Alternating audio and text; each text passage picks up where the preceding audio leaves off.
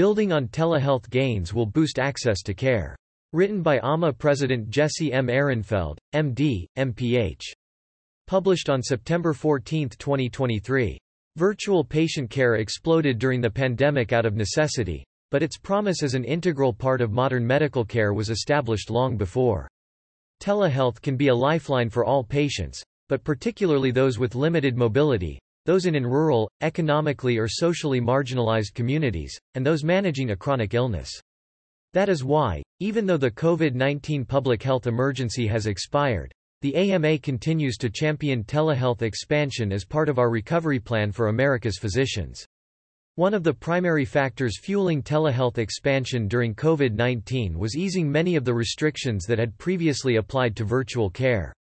Prior to March 2020, Medicare reimbursed only a limited number of telehealth services, and did so only for patients who resided in rural areas and who had traveled to a medical facility to receive them. The AMA led the fight to lift these and other limits so that patients nationwide could access telehealth services, and receive them in their own homes. A subsequent survey showed that 85% of responding physicians now embrace telehealth services. When the COVID-19 public health emergency ended in May, ensuring that the new policies enabling telehealth expansion would remain in place became an AMA priority. Our advocacy helped secure passage of federal legislation that extended pandemic-related telehealth flexibilities through 2024. Currently, we are enthusiastic supporters of the Connect for Health Act of 2023, a bipartisan proposal now pending in Congress that would further expand Medicare coverage of telehealth services while making pandemic-related flexibilities permanent. Role of state licensure Paving the way for telehealth expansion is an important consideration at both the state and federal levels, and will be the focus of a free AMA-hosted webinar on September 19, the latest in our popular AMA Advocacy Insights series. Patient protection is a prime consideration in the AMA's long-standing support of state-based licensure.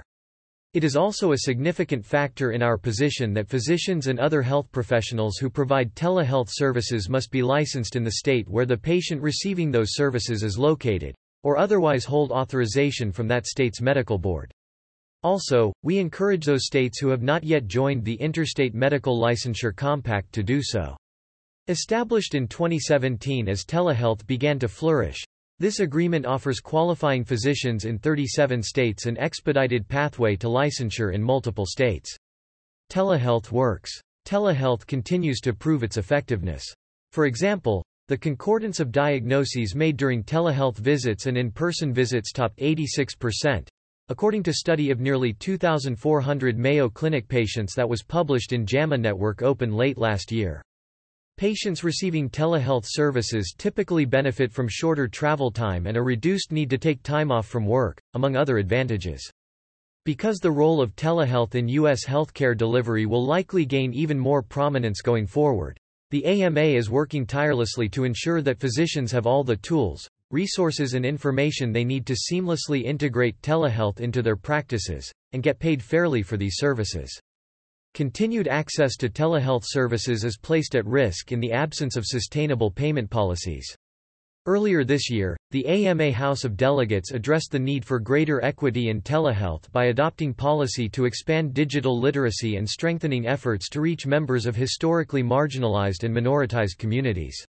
The AMA's Future of Health Immersion Program and our Digital Health Implementation Playbook are just two of the many free resources we offer online to help physicians broaden and optimize telehealth services through peer-to-peer -peer training and other methods.